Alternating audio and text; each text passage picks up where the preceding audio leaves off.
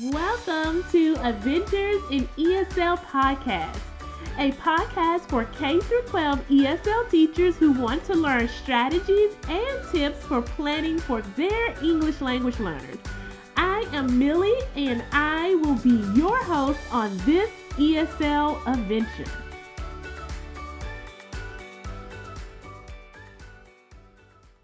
Welcome, educators. I am excited to be here with you. I'm your host, Millie, and today we are going to be talking about scaffolding writing with graphic organizers. How are you supporting writing with your language learners right this moment? Just take five simple, easy minutes to reflect on this question my goal is that every single week we reflect and our goal is that every time you reflect that you take action and you grow as an educator each week. It is amazing the power of reflection and what you can do each week with it. Writing is a huge part of productive language and is often a skill that most teachers do not feel comfortable teaching. I am in a couple of meetings, and most teachers are terrified when it comes to teaching writing there are some teachers out there I was this person that just tiptoes around it and just crosses their finger that it works out itself. So I was definitely that teacher.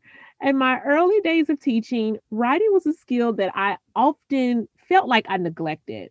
My idea of writing at the time was printing a worksheet with a writing prompt attached and just saying, Hey, students, here's a writing prompt I want you to write. I know I was terrified to teach my students writing, and it really did reflect in my writing lessons. I was teaching in dom- domains of language that I felt most comfortable teaching. At the time, you know, that was um, speaking and listening and reading. I wasn't addressing writing in my classroom because I just didn't feel comfortable teaching. I was so terrified of teaching writing to my students. That is when I decided to jump in and conquer all of my writing fears as an educator. The first step that I did take was I wanted to observe how my language learners were writing. It immediately jumped out to me that they needed some structure in how they wrote. I was using graphic organizers, but I knew that even the graphic organizers that I was using, they still needed some more structure. I wanted my students to have specific steps on how to write effective paragraphs and essays. I first learned and studied the writing rubrics provided by my state. And I also studied the proficiency exam that the students take in writing at the end of the year. That from there, I broke down what needed to be included in the paragraph and the essays for to be successful.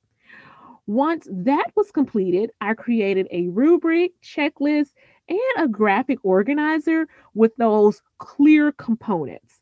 So basically, just look find your state rubric, find the language assessment rubric, look at those rubrics, break it down. I love doing checklists with students because it's very clear about what they need to include in their paragraphs.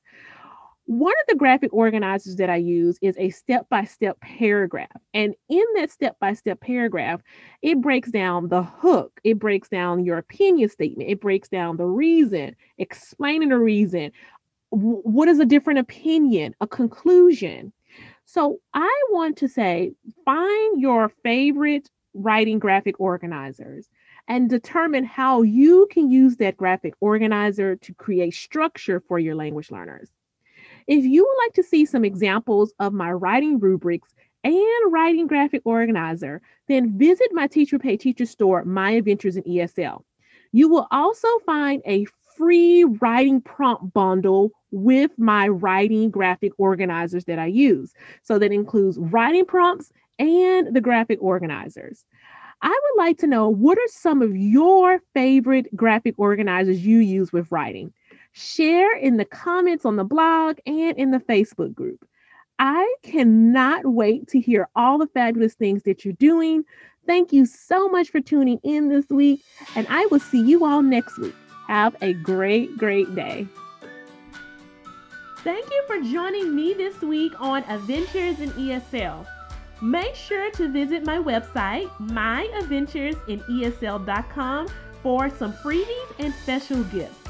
You can also subscribe to the show so you will never miss an episode. While you're at it, if you found value in this show, I appreciate it if you provide a rating on iTunes so more ESL teachers can learn strategies and tips. Thank you so much for tuning in today, and remember to stay positive and always have high expectations for your English language learners. See you soon.